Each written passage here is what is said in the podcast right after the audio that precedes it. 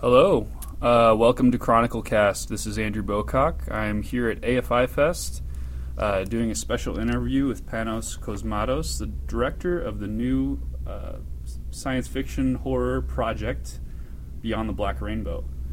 Um, now, Panos, uh, if you could just uh, describe briefly um, what this film is, what it's about, Sure. um, everything that goes along with that for me.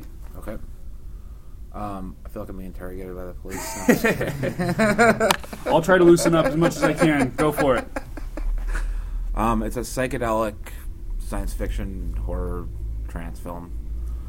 Um, I kind of feel, as far as the story goes, I think the less you know about it going in, the better. Because I think watching it for the first time is sort of like a, a sort of process of discovery. Exactly. Yeah. Um, I, I think of it a little bit of it, of it as a, a bit of a cinematic Rorschach test. sure. And that uh, if the audience, I know it's a lot to ask, but if the audience is able to like connect with it and project their own sort of personal uh, uh, experiences and anxieties onto it or experiences, then uh, you know it sort of comes alive a lot more. Yeah. Whereas if you watch it in a detached way, it, it, you know you might not uh, get as much out of it. Absolutely.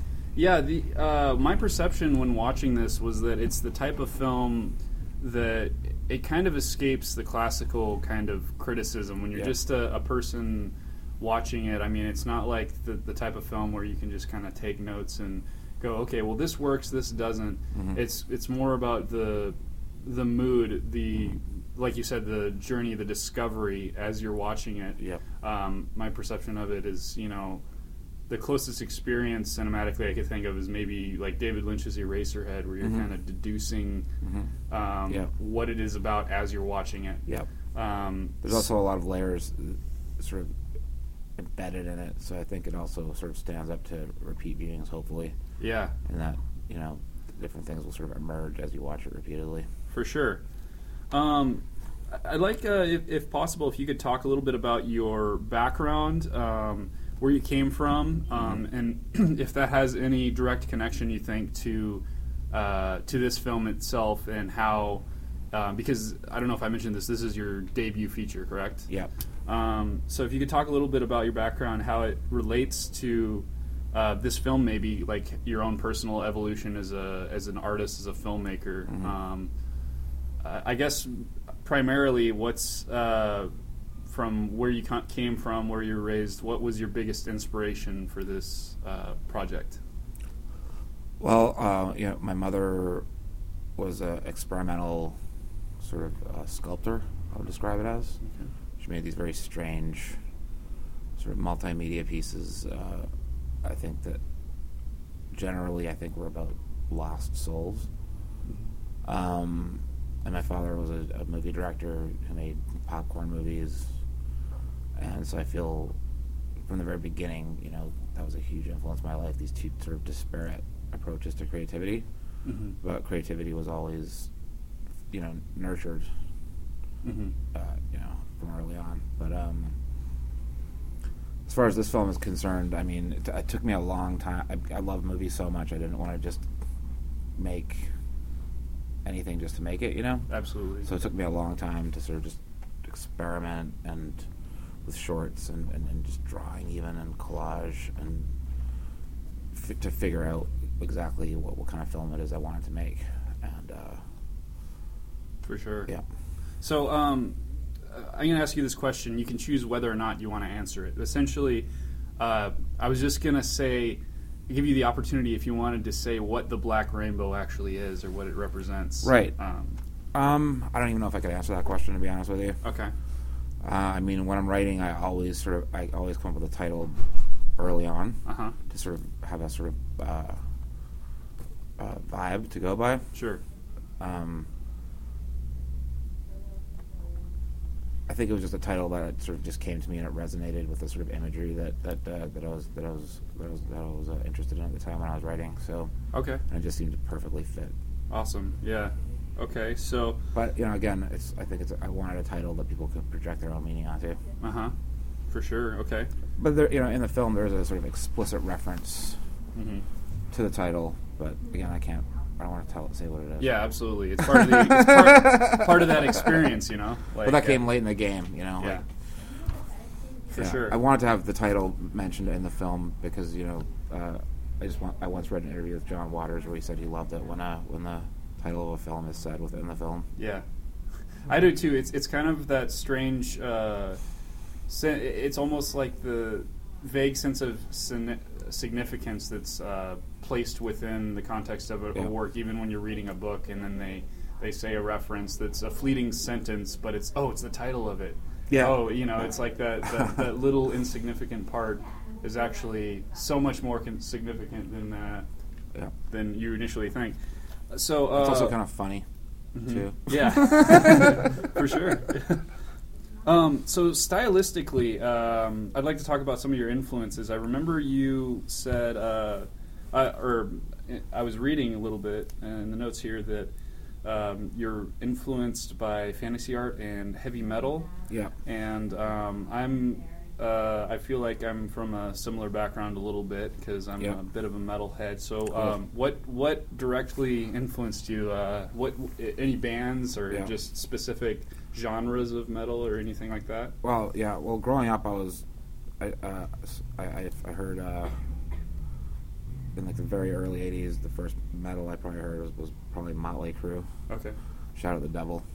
um, after that, I became obsessed with uh, metal. Uh-huh. Uh, oh yeah, some somebody loaned me the, t- the tape, and I took it home and, and listened to it in the beginning, which is like this sort of weird post-apocalyptic um, intro to the record. Uh-huh. I feel like that was kind of the beginning of the end for me, you know, as far as like, Yeah. you know, uh, debauched living. Yeah, yeah. Yeah. But from there, you know, I, you know, as I got a bit older, I got more and more into the heavier shit, and Uh-huh. you know, like Slayer and and, uh, and early Metallica, and uh, you know, I still love metal. Uh-huh. Um, uh, lately, I've been listening to like like uh, Amon Amarth, they're like a Swedish Oh. Viking metal band. Awesome. Huge fan. Um, now nowadays, I'm, uh, you know, I'm of- the persuade. I'm of the persuasion now that if it comes from Scandinavia, it's usually the highest quality Yeah, nowadays. yeah, So- that's true. So uh, yeah, I just saw Opeth a couple weeks ago. Oh, sweet. So um, yeah, I'm. I'm I wasn't because your shirt's covering part of it. I wasn't sure if it said Opeth or Oprah. Yeah, I know. Uh, it wasn't Oprah. I- no. Yeah. So, um, yeah, it's yeah. I, I have a huge connection to that as well. It's kind of like the, that strange uh, draw. I don't know if there's a if I can pin down a psychological um, genesis for the whole thing. I, I know Yeah. that.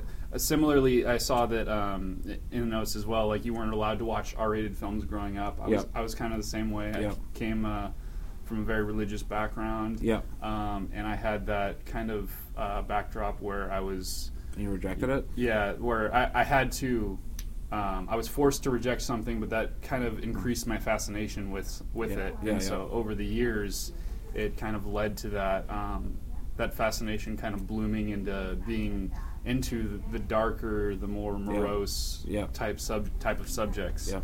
Um, so yeah, I'm um, I'm I, I became a huge metal nerd. Got into horror films, science fiction, all that kind of stuff. Um, So as far as uh, direct influences for this film, though, um, stylistically, I mean, I could see a little bit of you know David Lynch, a little bit of Kubrick. Um, uh, even a little bit of like Blade Runner, THX 1138. Is there any um, one film or artist you'd like to pinpoint that was huge on you, or do you just kind of mesh it all together? Is it Yeah, kind of- there's no way at this point that I can just pinpoint one because yeah, it's just a big cauldron up there. yeah. No, it's it's great, and I mean the bigger the bigger pool of influences you have, Yeah. the better. I really Yeah. think if you're an artist. So I mean, I didn't want to directly influ- uh, you know, uh, infer any particular filmmaker or any specific Uh-huh. shots, you know. yeah, But I'm sure in some way it came out, you know, uh, unconsciously. yeah. But I, but I made a point of sort of not the films that I suspected were, were sort of like influencing it. I, I made a point to not watch those ones, yeah, and instead I watched other films that I thought might sort of also resonate Yeah. the same way. You know? yeah. No, that that makes sense. I, I mean, I, I feel the same way if I'm if I hear about something that's close to a screenplay that I'm Yeah. that I'm writing or whatever, Yeah. I'm like, oh no, I can't. I got to stay away from that because Yeah. I don't want that to subconsciously go through. Well, you know, because the film, the sort of inspiration for the film was to do something that was like a, a remembered film, Yeah. or like a sorry, a, uh, an, imagined film that I would you know, read, look at the VHS boxes and read the, the descriptions and then imagine the film that was Uh-huh. completely different from what it actually was. For that, re- to sort of try to keep that, uh, that, that sort of very that vivid in the in the making of it, I, I, yeah, I didn't want to specifically reference any set pieces or imagery from another film Okay. and let it come out in a more abstract way, which perhaps you know harkens to some of those things, but not in an intentional way. Yeah, Yeah. absolutely. Um, so for uh, for the special effects and everything, Yeah. uh, I couldn't tell. Did you use uh, did you use any computers or was it all um, done very? I would say like ninety percent of the effects are um, analog. Okay. There is some stuff that was created digitally, Uh-huh. but I, you know I, I was very intent on having it come across or have the vibe of, of an analog effect. You know. Mm-hmm. Yeah, it came across that way for sure. I mean, there was uh, that the thing that bugs me sometimes nowadays is, especially if I'm interested in a story or something, and Mhm. then it comes out there's a uh, kind of a distracting CGI thing. You can tell it's not real. That's that's what I love is the uh, the, the old school way of making Yeah. something Yeah. feel real. You know, whether it's computers, whatever. It's I mean, really satisfying to shoot a, an effect in camera. You know. yeah. Oh yeah. Um, there's a couple times where we just couldn't do it, Yeah. but uh, you know the vast majority of it is, is in camera. hmm Okay, so so based on um, based on this film, uh, I'd be curious to, to ask you. I don't know if uh, you can give me a direct answer, but what's your dream life like? Because it seems like this film is very much influenced by dreams and you Yeah. know the subconscious and everything. Yeah, I have. A, I'm a very vivid, lucid dreamer. I Uh-huh. dream every night a lot. Awesome. Um, a lot of my, I have ideas that come directly from dreams.